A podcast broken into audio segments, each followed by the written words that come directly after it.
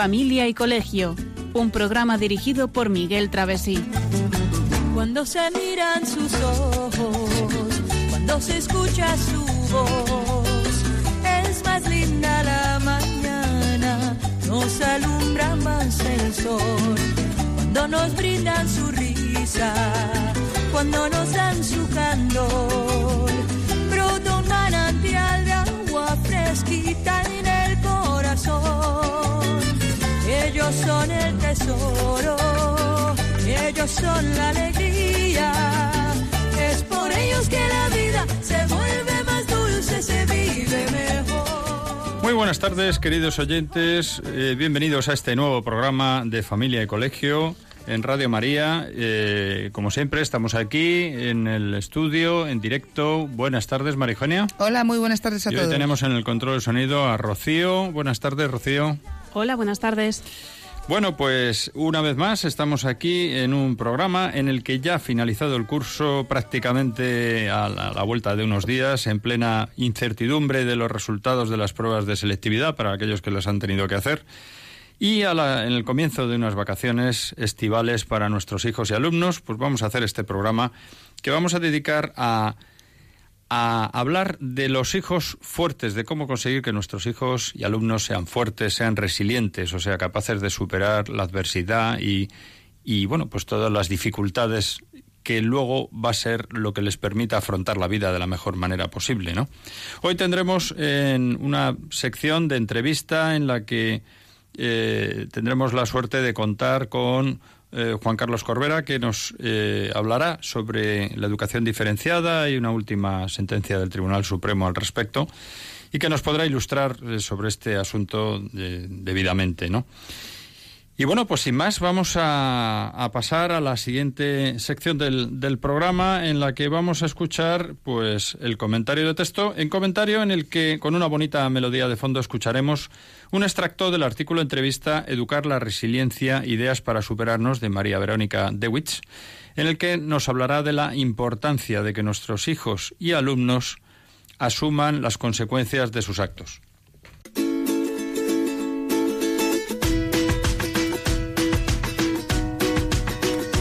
El comentario de texto.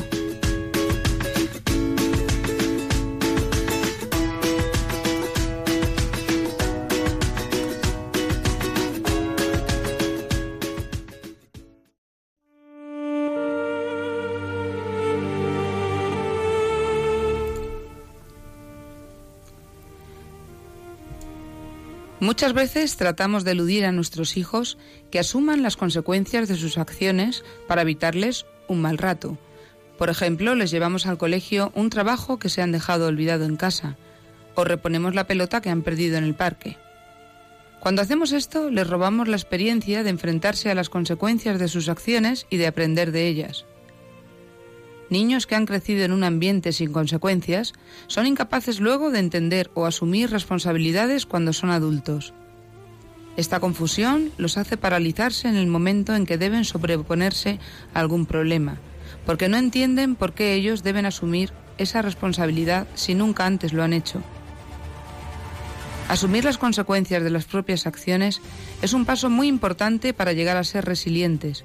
Solo si sabemos a qué nos enfrentamos, podremos aprender cómo asumirlo y cómo sobreponernos para seguir adelante. Recordemos esto cuando vayamos a ahorrarle una consecuencia a nuestros hijos.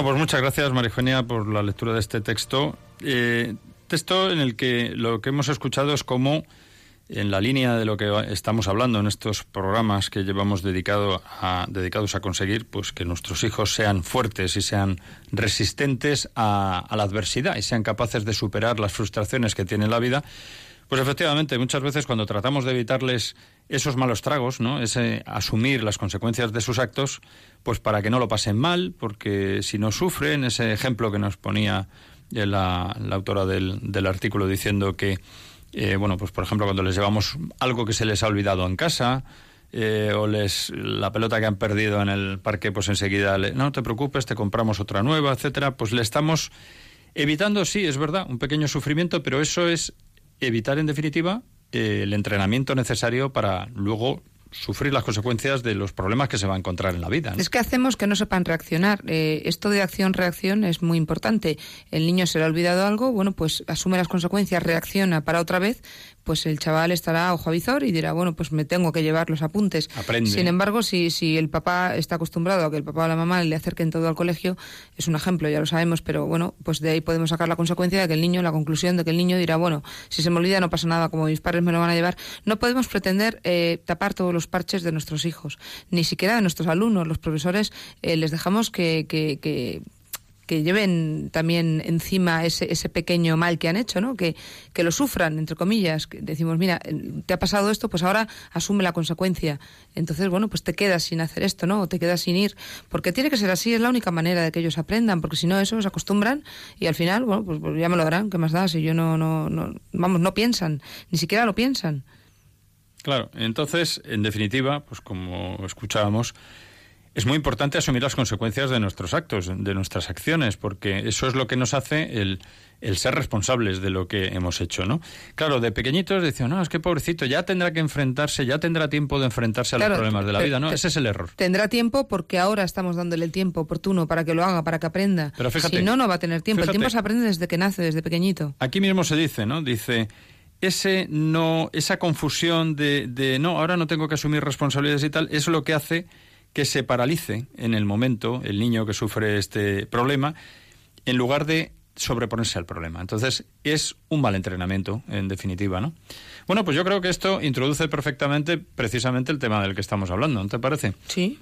Eh, de hecho, en los programas anteriores hemos hablado de la necesidad de conseguir que nuestros hijos y nuestros alumnos sean fuertes y resistentes a la adversidad y de los beneficios que tiene y de los inconvenientes de no conseguirlo. ¿no? Yo creo que ya hemos eh, profundizado bastante en esto y podemos continuar en donde nos quedamos la última vez de unos pequeños consejos sencillos para eh, educar en este tema, ¿no? Fundamentalmente dirigidos a padres, ¿no? Además, muy sencillos que son de sentido común y que estoy segura de que todos los padres lo sabemos. Lo que pasa que a veces nos falta el punto ese de la luz de decir, ah, pues mira, efectivamente esto es así, pero como vamos corriendo por la vida no, no caemos en la cuenta.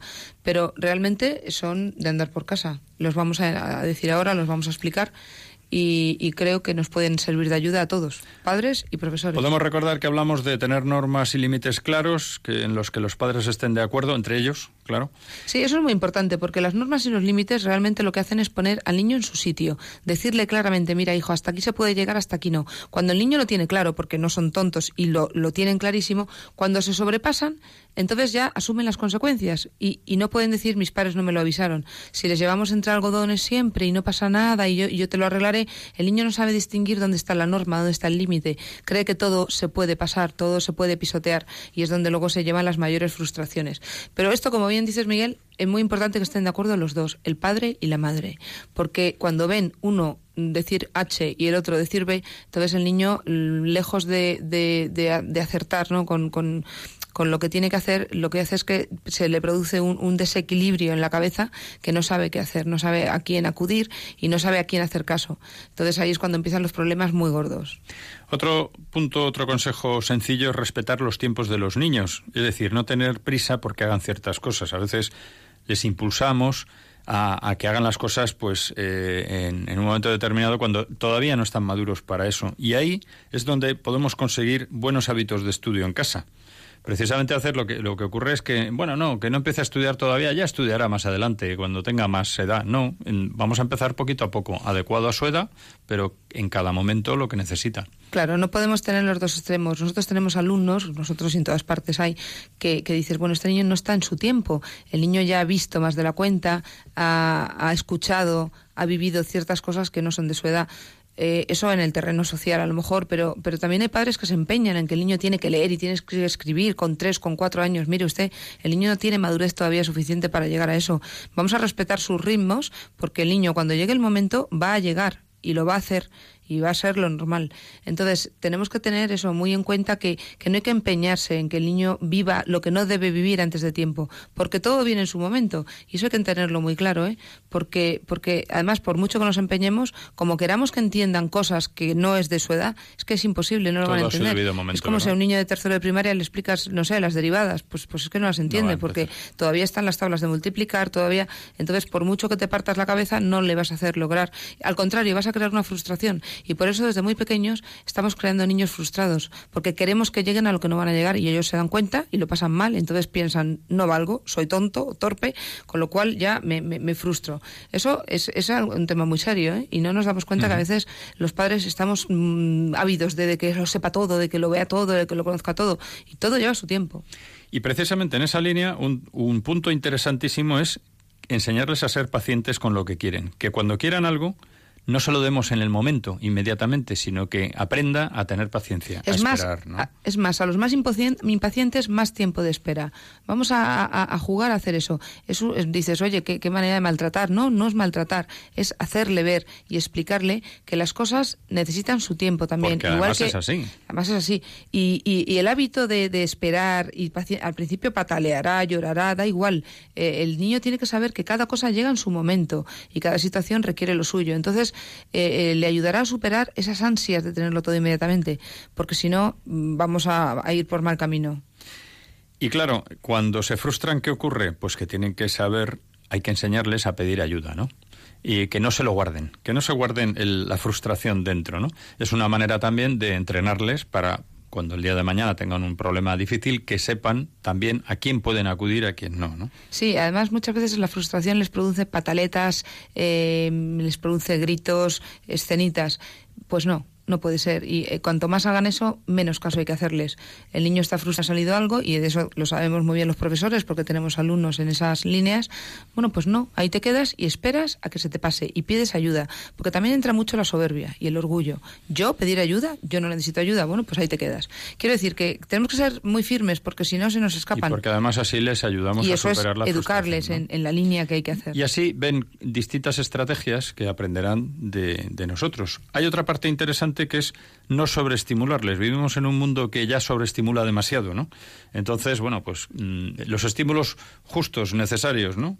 No necesita mucho más. Y en esa línea también hay otro que es el de no sobreproteger ni ser demasiado permisivos, ni, ni proteger más de la cuenta ni, ni ser demasiado permisivos, sino fomentar su autonomía, su responsabilidad, que sepan elegir, enseñarles a elegir, a ser consecuentes con los actos que realicen, las acciones, ¿no? Bueno, pues esos son otros dos puntos interesantes. Mira, ¿no? en esto que dices de sobreestimularles es, es muy importante porque el niño llega un momento en el que no tiene capacidad de asombro.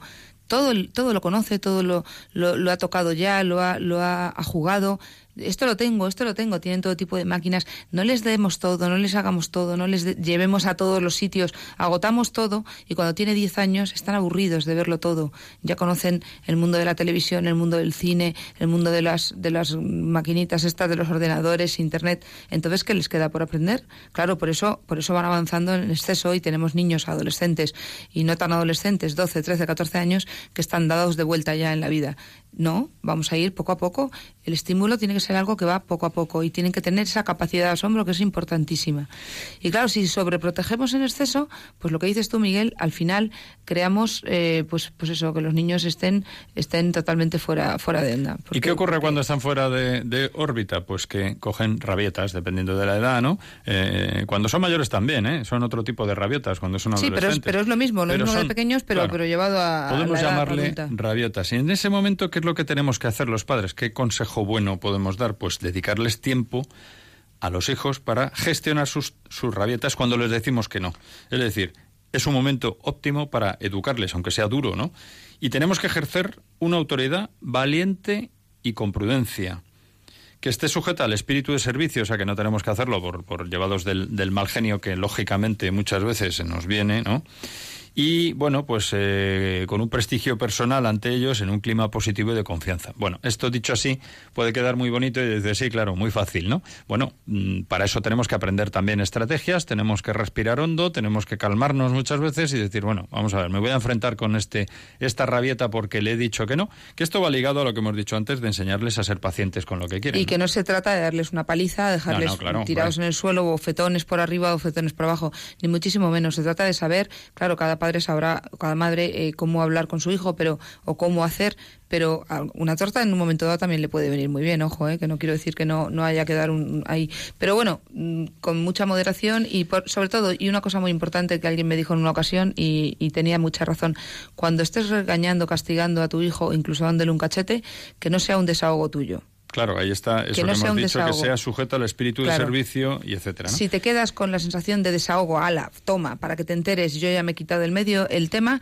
malo. Tiene que ser que te duele a ti que En relación con esto, con esto de las rabietas, si ya es intolerante a la frustración, porque ya eh, sabemos que, bueno, pues que, que no es capaz de aguantar la frustración, pues muchas veces lo que hay que hacer es ignorar su conducta para que esa conducta de intolerancia a la frustración, de esa rabieta continua, vaya, vaya disminuyendo. claro, porque si estamos todo el rato encima y intentando convencerle, hijo, ¿verdad? Esto, lo otro, lo único que conseguimos es ser que él sea el centro de atención y chillará más. Y entonces, aunque no lo piense, objetivamente, en, en su inconsciente estará la cosa de cuanto más chillo, cuanto más pataleo, mi mamá más atención y yo aquí el centro. No, eso lejos. Y luego, pues claro, si la conducta requiere un castigo, tenemos que tener cuidado con expresiones, eh, evitar, o sea, utilizar el modo impersonal de decir el por qué, es decir, nunca personalizar y decir eres malo, sino esto que estás haciendo está mal, ¿no? Y educar la voluntad de nuestros hijos para que aprendan a hacer obras buenas, que eso... Claro, es pues que es que el eres malo el eres malo es, malo. Hace daño, claro. Hace daño porque eres malo significa que, que, no, que eres, que ya lo eres, ya no tienes posibilidad de cambio.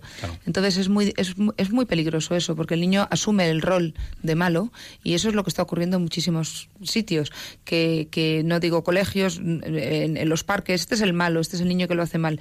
Y al final es que coge ese papel y es que es malo, se vuelve un niño malo, el malote. Bueno, pues yo creo que es un buen momento para que hagamos un, Vamos a escuchar una canción que es una invitación a ser feliz y a superar las contrariedades de la vida y continuaremos luego con eh, la sección ya de entrevista en la que ya hablaremos de... Bueno, ya introduciremos luego brevemente la entrevista que vamos a realizar. Por tanto, ahora escuchamos esa canción que nos ayuda, esa invitación a ser feliz y a superar las contrariedades de la vida.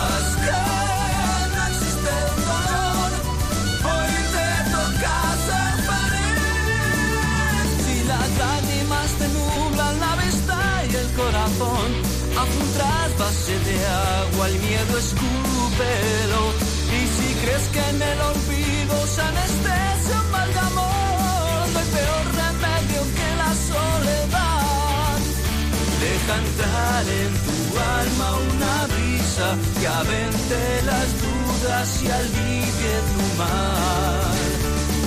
apenas se muera de risa cuando un sueño muere es porque se ha hecho real y verás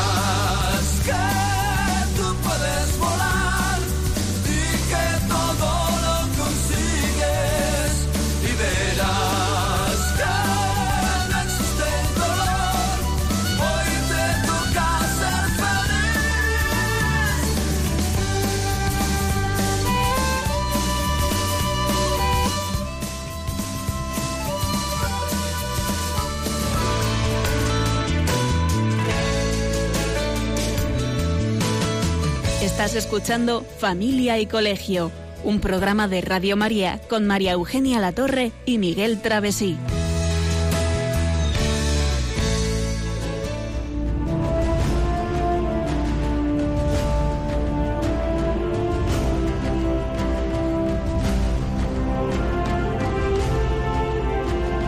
La entrevista de Familia y Colegio.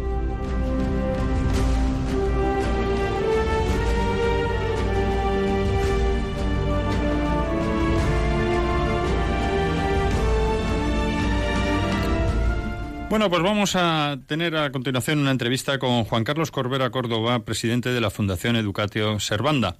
Educatio Servanda es una institución que nació en 2006, iniciativa de un grupo de familias cristianas que deciden trabajar conjuntamente para edificar un modelo educativo propio en comunión con los obispos y la ayuda de sacerdotes diocesanos y con unas, unos pilares que sustentan la fundación que son la familia, la enseñanza, el ocio, el tiempo libre y la presencia pública del católico y de ahí los términos de educación, educatio, que debe ser conservada, servanda. Muy interesante, pues tenemos ahora en línea a Juan Carlos Corbera, que tiene 47 años, lleva desde 2007 apoyando la labor educativa y la formación de las personas para edificar un mundo mejor. Está casado y es padre ya de cuatro hijos, emprendedor y presidente de la Fundación Educatio Servanda, a la que lleva ya cinco años dedicado completamente. Muy buenas tardes, Juan Carlos. Buenas tardes, Miguel. Y muchas gracias por estar con nosotros, en primer lugar. Pues, eh, sin más, queríamos entrar precisamente en materia y para ello, pues, eh, te queríamos hacer unas preguntas. En primer lugar, eh, relativo a, a- a la noticia que se ha producido recientemente de que el Tribunal Supremo en España ha dictado una sentencia sobre la educación diferenciada. ¿Nos puedes explicar qué es lo que ha sucedido? ¿A qué se refiere esto? Bueno, pues eh, se trata de la Junta de Andalucía que bueno denegó el concierto educativo Sí. a un colegio de Sevilla que tenía educación diferenciada, es decir, un colegio solamente de niñas. Entonces, esta sentencia del, del Tribunal Supremo lo que dice es que bueno eh, que no hay razón por el hecho de que el colegio sea diferenciado, no hay razón para retirar al titular del colegio el concierto educativo. Y entonces eh, lo que hace es que mm, bueno pues mm, revierte la situación y, y recupera el, el concierto para el colegio. Oye, ¿y, y qué tiene de positivo, qué veis de positivo vosotros en esta sentencia para ilustrar a nuestros oyentes también un poco? Porque en este tema de la educación diferenciada, que luego hablaremos un poquito más en detalle, eh, yo creo que no se tienen muchas veces los conceptos claros, ¿no? ¿Qué tiene de positivo? ¿Qué es lo que veis ahí? Bueno, lo, lo positivo es que eh, garantiza y asegura de una manera mejor eh, la libertad de elección de las familias del tipo de centro y del modelo educativo que quieren o que queremos para nuestros hijos. Y esta es una buena noticia para los que eligen educación diferenciada y para los que no la elegimos, porque todos salimos ganando en el ámbito de la libertad de elección de centro. Sí, porque lo fundamental también es la libertad de elección de los padres, que para eso somos los primeros educadores de nuestros hijos, ¿no? Eso está. Eso es lo fundamental, eh, eso es lo que siempre estamos defendiendo, ¿no? Desde, desde la Fundación y desde otras instituciones también. eh, es Las familias somos quienes tenemos el derecho original, primario e inalienable de la educación de nuestros hijos. Entonces, eh, todas las demás, la Administración, el Estado, e incluso la Iglesia, son subsidiarios de esta función principal que corresponde a las familias. Es un concepto que hoy en día, por desgracia, no se tiene nada claro, porque muchas veces se está invadiendo esa, esa, esa competencia de los padres, ¿no? Bueno, muchas veces continuamente lo vemos, ¿no? Oye, Por y- eso, precisamente, esta, esta sentencia, por eso, precisamente, eh, es una buena noticia. Es una muy buena noticia. En, ci- en cierto modo, eh, pone la situación eh, en donde debe estar, y es que las familias tienen el mismo derecho de elegir un tipo, en las mismas condiciones, un tipo de modelo educativo u otro. Y bueno, Educatio Servanda, vosotros tenéis varios centros de enseñanza, ¿no? Y de los modelos eh, educativos que existen, el mixto y el diferenciado en general, ¿qué modelo educativo tenéis? Y además además yo sé que tenéis también una, una, un algo ¿no? intermedio. ¿Y por qué creéis que es bueno el modelo que habéis elegido? Bueno, eh, es verdad que hay bastante confusión en cuanto a los, a los modelos. No se conocen bastante bien el modelo eh, de, la, de, la, educación mixta, que es el que está en un lado, y es en el que el 100% de las actividades del colegio pues eh, ocurren de manera mixta. En el otro lado está el colegio diferenciado, es a quien se refiere la sentencia, por ejemplo, sí. que son colegios totalmente de niños o de niñas. Es decir, el 100% de las actividades pues son evidentemente de niños o de niñas porque los colegios están configurados así. Uh -huh. Y en el medio existe una opción que es eh, un colegio mixto, eh, dual, es decir, que hay algún porcentaje de horas que se da eh, en modelo totalmente mixto y otro porcentaje que se da en diferenciado. Es decir, hay tres modelos educativos, uh -huh. el mixto, el diferenciado y el dual, que es el que está en el medio de los dos y que es eh, eh, bueno pues eh, una opción más que es relativamente novedosa y que lleva dos años funcionando en España lo que es eh, me parece muy interesante, novedoso. No sé si en algún otro país eh, se ha utilizado este modelo, pero bueno, parece una opción que puede ser muy interesante, ¿no? Pues sí, nosotros cuando estuvimos estudiando un poco pues eso, nuestro modelo educativo, eh, vimos que hay muchas ventajas en el modelo mixto, en la, a nivel de socialización, a nivel de pues compartir los espacios de recreo, etcétera, uh -huh. pero también el modelo diferenciado tiene eh, algunas ventajas, eh, sobre todo en la parte académica, y especialmente en algunas edades. ¿no? Sí. Entonces, lo que intentamos hacer con el modelo dual pues es eh, sacar y, y, coger las, las de ventajas cosa, de los dos modelos. Exacto, jugar, exacto. Claro. Entonces, el colegio es totalmente mixto en todos sus espacios de recreo, comedores, actividades extraescolares, etcétera. Y en algunas edades, en algunas edades hay una diferenciación en el aula y solo en el aula. Uh -huh. Entonces, creemos que es un modelo pues muy interesante, vanguardista y, que desde luego eh, ofrece unos magníficos resultados en los dos terrenos. ¿no? Pues desde luego, Juan Carlos, nos parece por lo menos eh, algo que está inteligentemente pensado, está bien meditado, bien estructurado, con lo cual, bueno, pues eh, será mm, se podrá discutir si es mejor o peor, pero por lo menos tiene un enfoque lógico, ¿no? No la educación mixta porque sí, o, o, o bueno, o la diferenciada normalmente también tiene un razonamiento detrás, ¿no? Pero, pero desde luego el modelo que quizá nos están mm, está pretendiendo imponer en muchos sitios es el mixto, pues porque sí, porque es mejor y ya está, ¿no?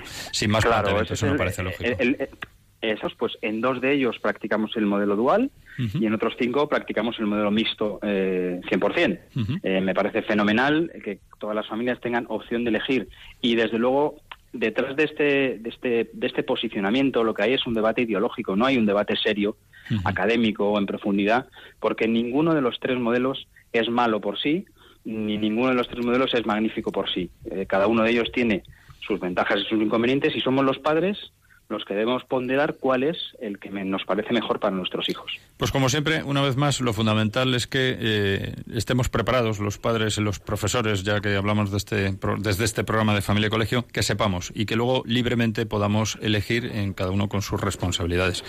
Pues no nos queda nada más. Juan Carlos, muchísimas gracias desde este programa que dedicamos, como bien acabamos de decir, a familia y colegio, pues te agradecemos tu intervención para hablarnos de esta noticia. Os agradecemos vuestra labor y os deseamos mucho éxito en las actividades, que ya sabemos que entre ellas destaca el Congreso Nacional de Educadores Católicos, que celebráis periódicamente. Y bueno, pues no descarto, si te parece, en alguna ocasión contar contigo aquí en directo en el programa. ¿eh? Es un guante, un, un guante que te lanzo. Ahí. cuando queráis, muy bien, Miguel. Y ya sabía que podía contar contigo. Por vuestro, por vuestro programa, muchas gracias. Fenomenal, pues muchísimas gracias, Juan Carlos, y hasta pronto. Muy bien, pues eh, nosotros vamos a continuar con el, con el programa que estamos eh, haciendo, centrados en, estos, eh, en este asunto de la resiliencia, de ser resistentes. Estábamos hablando precisamente de, de unos consejos sencillos para pues para educar en este tema, porque al final los padres, igual que hablábamos en la educación diferenciada, mixta, etcétera, nos tenemos que implicar en este asunto. Y habíamos hablado de, que si la conducta requería un castigo, pues hay que explicar el por qué. Decías tú, María Eugenia, también antes que esto es muy importante. Sí, el tema de los castigos es importante porque no se puede castigar. Primero, el castigo tiene que estar eh, totalmente proporcionado al, al, a lo que el niño hace, ¿no? O ha hecho, o la niña. Y luego, pues también hay que explicarle por qué se castiga, porque no es por maltratar. El castigo no es, una, no es un modo de maltratar ni de decir ahí te quedas, te voy a. Es una manera de, de hacerle también pensar. De alguna manera piensa a ver qué ha pasado y esto es la consecuencia de la falta de responsabilidad que has tenido. Por eso, si el niño es pequeñito, el castigo tiene que ser pequeñito. Si el niño es más grande, el castigo debe ser más grande. Pero siempre adecuado a la, a la consecuencia de esa falta de responsabilidad, que realmente es eso. No has actuado en, en consonancia con lo que se esperaba, ¿no? Que tenías que, como tenías que actuar. Y de esta manera, pues tienes que, recibir eh, eh, algo que te, que te diga, ojo, una luz que te, que te diga, mira, así no. Esto no, porque la siguiente vez, si no recibes nada, la siguiente vez te vas a creer que lo has hecho fenomenal. Es, esto, el castigo de no estudiar, ¿cuál es? La mala nota. Eh, te, dicen una mala nota, ¿qué es? ¿Por fastidiar? No, te has fastidiado tú. Eh, es, lo que tú has hecho. No has estudiado, has suspendido. Con lo cual, esa manera es una manera de decirte, mira, hijo, vuelve a hacerlo y, y, ser responsable para que la consecuencia sea positiva. Yo creo que se entiende claramente. Yo creo que sí. Y luego, ¿qué ocurre? Pues que tenemos que enseñarle a que cuando tiene esa frustración sepa expresar sus emociones también entendiendo lo que le pasa y escucharle para que no se vuelva una ostra que se encierra en su concha y no y no comunica nada con el exterior. Entonces, tenemos que enseñarle. De todas formas, los padres tenemos que tener mucho cuidado en esto de escuchar porque vamos muy rápido, muy deprisa todos los días y las cosas de los niños a un adulto pues, pues nos parecen bobas, lógicamente, pero es que estamos poniéndonos en su mundito, en su mundo, en su vida, en su contexto, en su situación, en su problema. Y entonces, para él es el mismo problema que tienes tú ahora mismo con la venta de tu piso, con la muerte de tu, de tu amigo o la enfermedad de un hijo, no lo sé.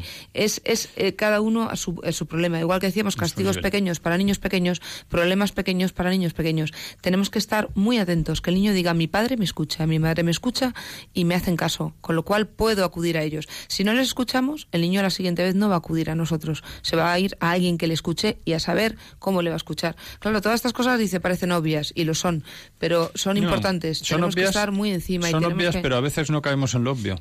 Claro, porque vamos corriendo, vamos muy deprisa y es lógico, nos pasa a todos. Hay un tema, hay un tema también interesante que es que es al que nos lleva esto y que subyace en el fondo de todo lo que estamos hablando, que es que tenemos que compartir el tiempo con nuestros hijos. De esa manera podremos estar más cerca de ellos e intervenir en un momento determinado. Y no solo cuando ya ha ocurrido lo, lo, que casi no tiene remedio, que casi todo tiene remedio en esta vida, pero, pero no cuando han ocurrido cosas que no son deseables. Es decir, si nuestro hijo tiene una frustración por algún problema que tiene y nosotros estamos cerca porque compartimos tiempo con él, podremos llegar rápido a él, ¿no? Y compartir tiempo es compartir tiempo con cariño, con elegancia, sin insultar, sin atacar, sin estar todo el día dando la charla y esto así, no sabes y no haces. No, vamos a escuchar porque lo que no hace no lo hace, se lo podemos repetir 40 veces, pero a lo mejor lo que hay que hacer es dar buen ejemplo y saber decir las cosas y estar, porque es que si no el niño las emociones se, las va, a guardar él solito. Y, en esa línea yo también lo haría, o sea, que, yo me pongo en su lugar y lo haría. Y en eso que has dicho, eh, de dar ejemplo, hay que los padres tenemos que ser modelos para ellos cuando juguemos, porque fíjate que eso que estamos viendo continuamente, ¿no? Eh, si resulta que cuando los padres acompañan a los hijos a, a un partido de fútbol, resulta que los que se ponen como una fiera con el árbitro son los padres, pues fíjate, mm, eso, eso es un pésimo ejemplo, pero claro, eso, ese padre ha jugado con su hijo y le ha enseñado cómo hay que ser en el juego que hay que ser un caballero, que hay que ser deportivo, una dama, hay que ser una persona elegante en el juego, porque mm, si no, mm, aquí hay una dicotomía, ¿no? Luego vas a un partido de fútbol de tu hijo y te pones como un basilisco con el árbitro, pues menudo ejemplo lo estamos hablando de decir. Tenemos que ser modelos, tenemos, ellos nos están viendo cómo nos comportamos. Si nosotros no actuamos con, con la máxima pulcritud, pues entonces el ejemplo es, es nefasto, ¿no? Y es que, es que como volveremos dices, a insistir. Como bien dices tú, el ser modelo, les estamos creando un estilo, una manera de ser, de cuidar las cosas, las formas, las palabras. Si no, nos van a copiar. Lógicamente ellos van a hacer lo que ven. Igual que un profesor también es un referente muy importante. Eh, si, el si el profesor es un zafio, un fiera que solamente grita y da golpes, el niño va, va a criarse en el colegio va como, como un animalillo. Entonces los padres igual, no es que seamos modelos porque tengamos que actuar, es que tenemos que ser de verdad lo que somos, tenemos que ser transparentes y, no, no, tenemos que hacer de modelos, es que somos, somos su modelo a seguir. Entonces cada uno pues sabrá lo que quiere, ¿no? Para, mm, aquí podemos citar una, una cita, valga la redundancia, del duque de Wellington, bien conocido, de militar político estadista británico de origen irlandés, que dijo que la batalla de Waterloo se empezó a ganar en los campos de deporte de Eton. Es decir, Eton es una universidad en, Inglaterra, pues donde se ha eh, educado una parte muy importante de, personajes eh, que han hecho más grandes a Inglaterra en los últimos eh, siglos, ¿no? Bueno, pues ¿por qué? Pues porque en los campos de deportes donde uno se cae y se vuelve a levantar y aprende a superar las dificultades. Pues ahí estamos. Los padres tenemos que educar buscando enseñar a ser, enseñar a ser para que nuestros hijos orienten su oración, su, su corazón a los, a los valores más importantes, ¿verdad? Porque ahí se juega todo, ahí es donde se está jugando todo. Y cada momento del presente tiene su importancia para que el mañana sea mejor. Y yo iría más, mm, dices enseñar a ser, enseñar a ser personas, que no solamente humanos, porque humanos como tales, pues sí, somos humanos porque no somos animales, ni somos cosas, pero personas que abarca lo humano más todo lo que lo que tiene que llevar una persona para ser de verdad un ser con dignidad. ¿Vale? Yo. Yo creo que está claro, ¿no? Y bueno, pues al final todo se resume en que nosotros a nuestros hijos tenemos que formarles, educarles y elevarles. Es decir, formarles, pues conseguir que tengan su autonomía y su responsabilidad, enseñándoles a ser personas. Personas. Hombres de bien, ¿no? Sí, hombres y mujeres y esto, Y esto empieza desde pequeñitos. Esto no empieza cuando dice, bueno, bueno, cuando tenga 8 o 10 años que hasta ahí no me entiende. Nos entienden perfectamente, saben muy bien lo que estamos haciendo y diciendo, cómo estamos actuando y, y nos van a copiar. Con lo cual, formarlos desde pequeñitos. Luego hay que educarles, que eso significa, como ya hemos dicho en algunos programas, educar es sacar lo mejor de ellos, es decir, sacar lo bueno que tienen de dentro hacia afuera. Cuando les hemos formado, cuando les estamos formando, ellos van sacando, van sacando, y ahí es donde empieza la educación, donde empezamos a decir, mira hijo, esto sí, esto no, porque ya estamos, eh, ya tenemos una base, la formación es la buena base para luego que la educación salga más adelante. Y por último... Y un concepto muy interesante también es elevarles, lo que hemos dicho, elevarles, que es ¿A quién? A Dios. Ayudarles en su proceso de superación para trascender de esta vida, ¿no? No quedarnos aquí pegados a la tierra en lo, en lo material. Sí. Bueno, pues sí. No, que ahora se lleva mucho ese comentario de yo concretamente esta tarde en un grupo de WhatsApp, pues dándola, pues eso, diciendo que, que, que saquen buenas notas unas compañeras para una oposición, decían alguna, gracias por la energía positiva. ahora está muy de moda lo de la energía positiva. Vamos a ver, señores, si estamos en lo que estamos, vamos a rezar, vamos a pedírselo a Dios. Gracias por rezar. Bueno, entiendo que no todo el mundo reza, que no todo el mundo a lo mejor tiene estas creencias, pero, pero que eh, estamos hablando de elevarlos hacia Dios, hacia algo hacia arriba, en su proceso de superación, superarse siempre, física y espiritualmente, porque todos tenemos la parte espiritual que tenemos que trabajar, nos guste o no. Aunque no creamos, sabemos que tenemos una parte ahí interior, sensorial, espiritual, que la tenemos que trabajar o nos quedamos pues siendo unos inmaduros, unos bebés, aunque físicamente por fuera estemos muy grandotes, ¿no? Bueno, pues sin más vamos a hacer un, a escuchar en, un momento para meditar sobre estos temas una canción bonita y moderna que invita a los jóvenes a vivir sus sueños, que va un poco en esta línea.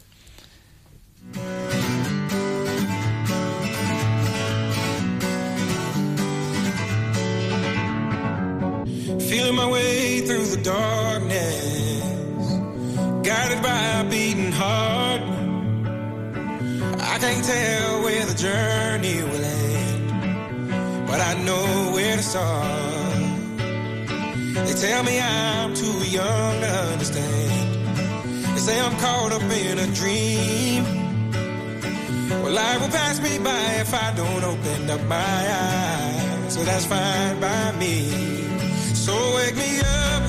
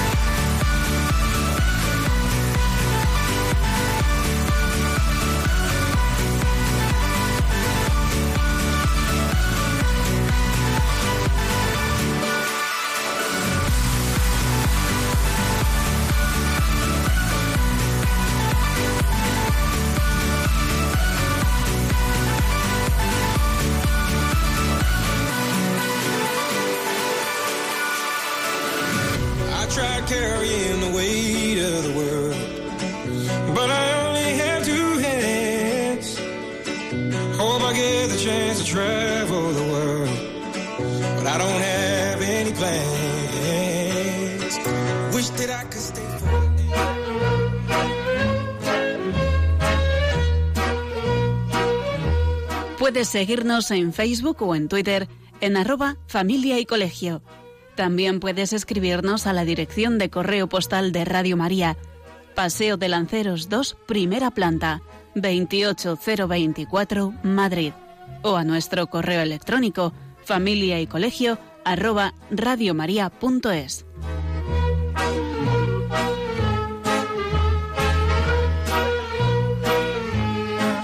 Y a partir de este momento están abiertas las líneas de teléfono para intervenir en directo. 91 005 94 19. 91 005 94 19. Muy bien, pues vamos a continuar esto que estamos hablando eh, precisamente sobre eh, la resiliencia. Al final tenemos que algún concepto que no se nos debe quedar en el tintero. ¿Qué significa ser responsable? Pues aceptar las consecuencias de sus actos. Y de lo que estamos hablando es fundamental, es hacerse responsable de, de los actos que realizan eh, nuestros hijos. Y para ello primero hay que conocer las consecuencias, ser dueño de los actos de uno mismo, ser conscientes de lo que suponen.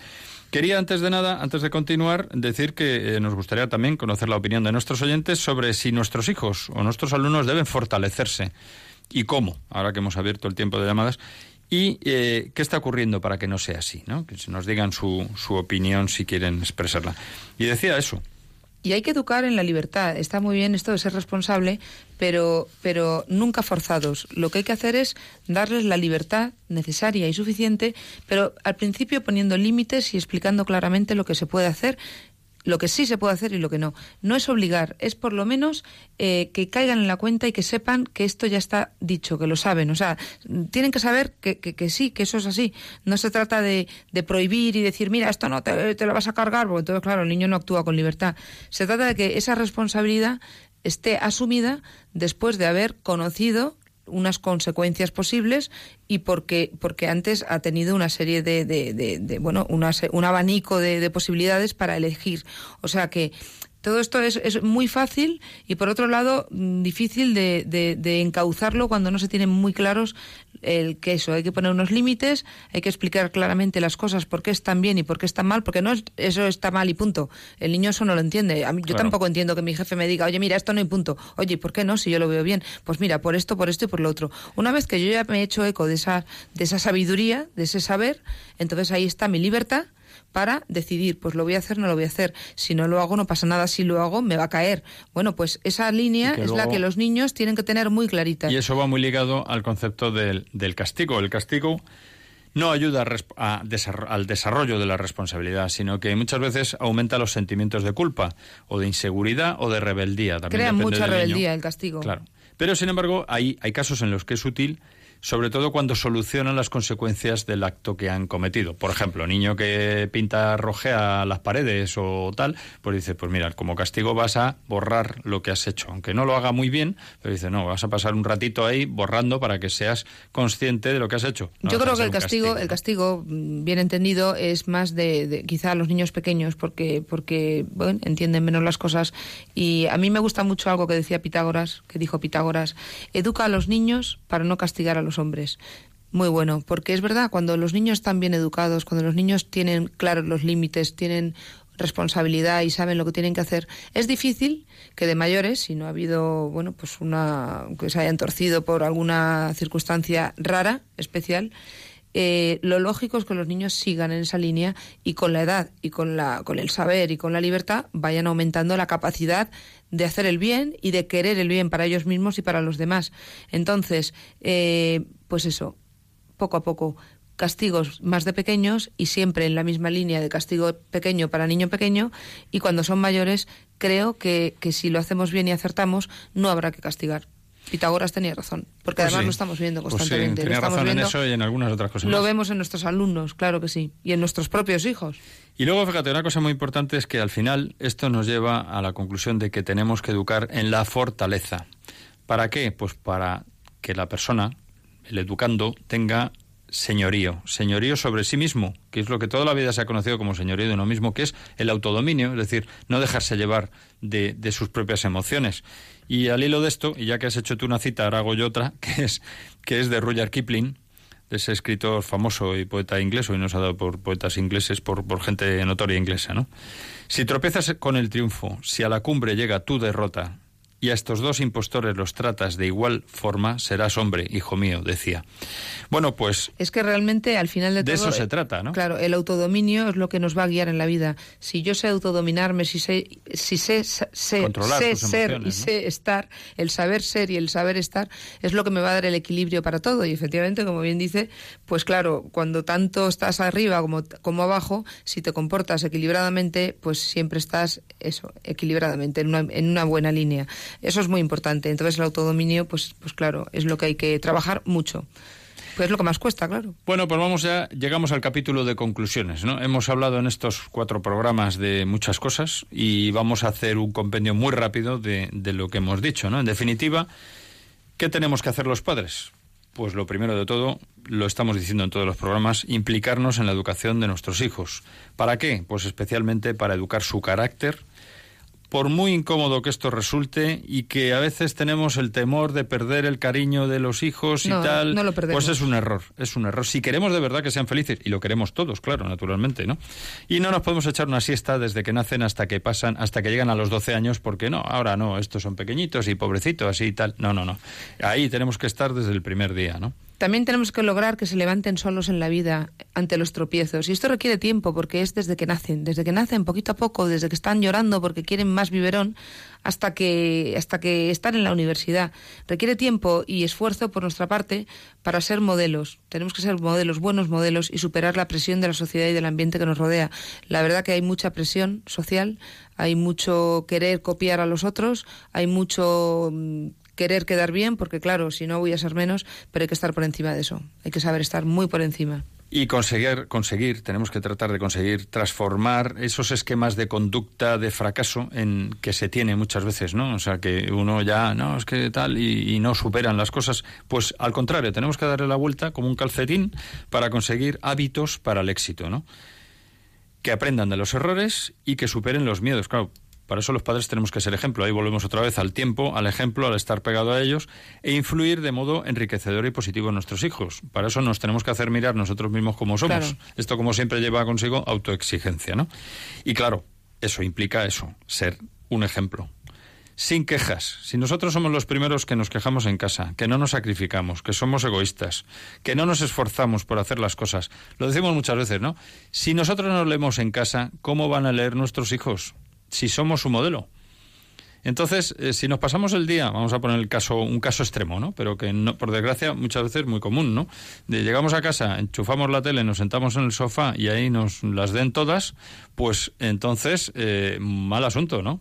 Luego tiene gracia porque los niños en el colegio dicen, mi papá es un muy vago porque está en el sillón todo el día viendo la tele. O sea, que los niños luego Pues delatan. lo ven todo, luego lo delatan. Sí, sí, sí. No nos creamos Claro. que no, los niños lo ven absolutamente todo y lo entienden todo. O sea, que, que no hace falta ni siquiera casi casi hablar menos. eh, Hay que actuar mucho más que hablar, ¿no? Pero vamos a, a- vamos a, a partir de la base de que lo estamos haciendo bien, ¿no? Bueno, pues, Bueno, pues si lo hacemos bien, el resultado será que conseguiremos que nuestros hijos, en un futuro y no muy lejano, sean hombres y mujeres de bien, personas de una pieza, que saben lo que está bien y lo que tiene valor para ser consecuentes con sus ideales. Y, y serán, pues, pues gente, vamos, iba a decir 10, pero bueno, 10 no hay nadie a lo mejor, pero ¿no? gente Como chapó, ¿no? antes se decía. Gente que además arrastrará Bueno. a los demás, porque cuando vemos chavales que tienen una buena personalidad, bien formada, con las ideas claras, se llevan de calle al resto. Esto lo estamos viendo constantemente en las universidades, cuando llega un chico y oye, este, pero bueno, este de dónde ha salido, un tío además divertido, que lo sabe todo, porque normalmente va unido, ¿no? Una persona que, que, bueno, pues que lo tiene claro, es feliz, y cuando es feliz, pues, pues va por la vida contento, y eso sale. Bueno, ya hemos dado un buen repaso a lo que los padres tenemos que hacer, pero ¿y el colegio? La pregunta está que también lo está haciendo bien el colegio, o, o cómo puede hacerlo para hacerlo bien, ¿no? Porque, bueno, pues hoy en día hace falta, la verdad es que eh, los profesores tienen que tener, el que quiera hacerlo bien, pues mucha moral para ser un buen maestro, para afrontar el día a día, muchas veces sin contar con el aprecio y con la confianza que, que son imprescindibles. Y ahí tenemos modelos de países escandinavos donde la sociedad considera estupendamente a los maestros y además son, mm, vamos, considerados a todos los niveles como, como ejemplos. La élite claro, casi. Claro, pero para eso los profesores tienen que ser también un ejemplo y no echar la culpa siempre a las leyes educativas. Nos pasamos el día en manifestaciones y en historias porque a ver si conseguimos una ley educativa. Bueno, ¿por qué no nos preocupamos lo primero de todo de ejercer bien como maestros, de ser buenos profesores y preocuparnos por nuestros alumnos y a dicho. partir de ahí conseguiremos Tú lo has dicho, por encima de las cosas, leyes ¿no? educativas y todo, todo lo que queramos, eh, está en la, en la persona, el maestro, el profesor. Si el profesor es un buen modelo y, y es un referente para sus alumnos, el resto importa mucho menos. Pero es verdad que a veces, bueno, pues mezclamos un poco de todo, ¿no? Pero nos tenemos que esforzar mucho los profesores porque si no, no hacemos nada. Y, y fíjense si, es, si esto es serio, que es que estamos hablando del futuro de una sociedad. Los niños son nuestro futuro. Como no estén los profesores muy bien formados y sabiendo muy bien lo que hacen, fíjense qué modelos. Y es de donde van a salir los, la, copia. La copia está en los profesores y en los padres. ahí, ahí también vamos a, al conjunto de la sociedad que tiene que implicarse, que tiene que ir de la mano de las familias y de los colegios, porque no hemos hablado de los hijos y alumnos cómo, cómo tienen que esforzarse, evidentemente, pero es una tarea muy, muy de la mano de los padres, con lo cual nuestros hijos y nuestros alumnos, si lo hacemos bien, a poco que lo hagamos bien, ellos responderán. Esto no es una tarea ardua, ¿no? Nuestros oyentes podrán opinar y, y- y pensar, bueno, es que lo estáis poniendo el listón muy alto. Pues no, no lo estamos poniendo tan alto. Es una cuestión de implicarse. Eh, muchos mm, buenos padres han hecho su labor educativa fenomenalmente a lo largo de siglos y no, hace, no ha hecho falta, y podían ser hasta analfabetos, ¿no? Pero sabían, tenías esa, eh, tenían esa sensibilidad especial para estar cerca de los hijos cuando tenían que estar y sabían en qué momento actuar. Mucha gente lo ha hecho bien, ¿no? Pero el, hoy en día la sociedad se tiene que implicar. Yo mm, leí un artículo no hace mucho en el que hablaba del ejemplo de Islandia, ¿no? Un país en el que en 1998, podemos contar el caso, cuatro de cada diez menores confesaban haberse emborrachado en el último mes, un 23% haber fumado tabaco y un 17% haber probado el cannabis en el último mes. En las calles había hordas de adolescentes borrachos. Bueno, pues la sociedad tomó conciencia de esto y, bueno, pues hicieron una reacción institucional. Reunieron a padres y colegios y les dieron importancia a la autoridad, a la familia y al deporte. Y de hecho hoy en día Islandia ha repuntado en el tema del deporte y ha conseguido una sociedad pues mucho más sana y ha cambiado. De hecho, la están intentando copiar en otros países, lo que pasa es que como no se implican de la misma manera no consiguen los mismos resultados. Pero este es un ejemplo bueno para ver que la sociedad se tiene que implicar y no tener que esperar a que el problema ya no, mm, vamos, se No nos vaya de las manos, sí. ¿no? Remedio tiene siempre, ¿no? Pero que no se vaya de las manos.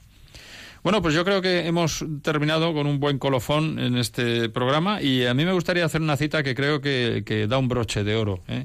Al, a lo que hemos dicho, que es del Papa Juan Pablo de San Juan Pablo II, ¿no? que dijo, no somos la suma de nuestras debilidades y fracasos, sino la suma del amor de Dios y de nuestra capacidad de conversión. Al final, pues Dios tiene que estar presente y tenemos que mirar hacia Él, ¿no? Y bueno, pues con esto, mm, por muy débiles que parezcan nuestros hijos en un momento determinado y los fracasos que uno pueda tener en la vida, tanto nuestros hijos como nosotros, podemos alcanzar esa resiliencia, esa capacidad de superar la frustración y de salir adelante siempre, ¿no? Y bueno, pues con esto yo creo que, que- que queda un poco el resumen, eh, más que nada el resumen, el toque final, ¿no? ¿Te parece? Bueno, pues sin más, ya nos vamos eh, al final del programa y lo que nos queda es concluir que los padres, pues eso, tenemos que implicarnos en educar el carácter de nuestros hijos, dedicando tiempo, esfuerzo y siendo modelos y ejemplo y ayudándoles a que aprendan de sus fracasos y sepan levantarse. Y seremos buenos modelos en la medida en que estemos bien formados y tengamos las ideas muy claras para saber indicarles el camino. y que desde el colegio pues se necesita el ejemplo y el esfuerzo de los profesores para educar en eso, en el esfuerzo. Familia y colegio muy unidos tienen que estar. Los padres tenemos que estar muy encima y tenemos que ir al colegio. Cuando haya que ir no pasa nada. A tonterías no. Los profesores nunca se quejan cuando los padres tienen una razón fuerte para, para, Y para también, ir al y también padres y profesores, pero también los padres tenemos que impulsar para conseguir el apoyo de la sociedad en la medida que podamos, en asociaciones y como podamos, ¿no? Bueno, pues sin más ya lo que nos queda es recordar que dentro de cuatro semanas, ya el 21 de julio, en pleno veraneo, pues hablaremos de otro tema muy interesante ya, lógicamente, de las vacaciones de nuestros hijos y de nuestros alumnos, ¿no? Que no hay que olvidar que, bueno, mm, aunque ya no estén en el colegio, pues el colegio está presente, ¿no? Y no nos queda más que despedirnos de los que estamos aquí en el estudio. Muchas gracias, María una vez más aquí. Muchas gracias a ti y a todos. Muchas gracias, Rocío, Rocío García en el sonido. Buenas tardes.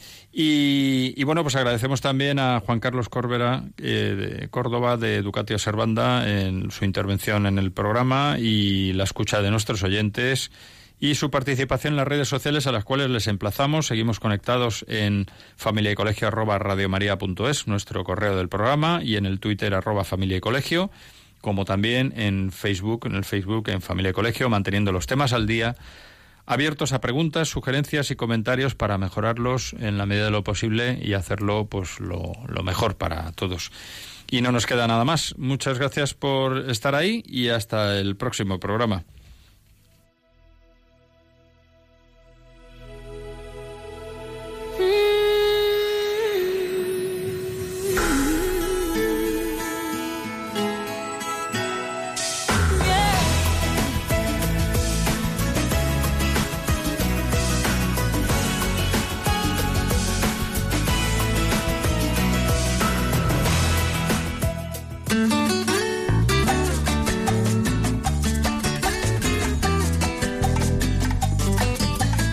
Familia y Colegio, un programa dirigido por Miguel Travesí.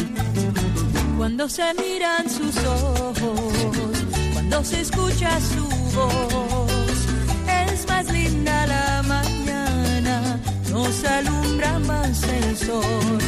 Cuando nos brindan su risa, cuando nos dan su candor, brota un manantial de agua fresquita ellos son el tesoro.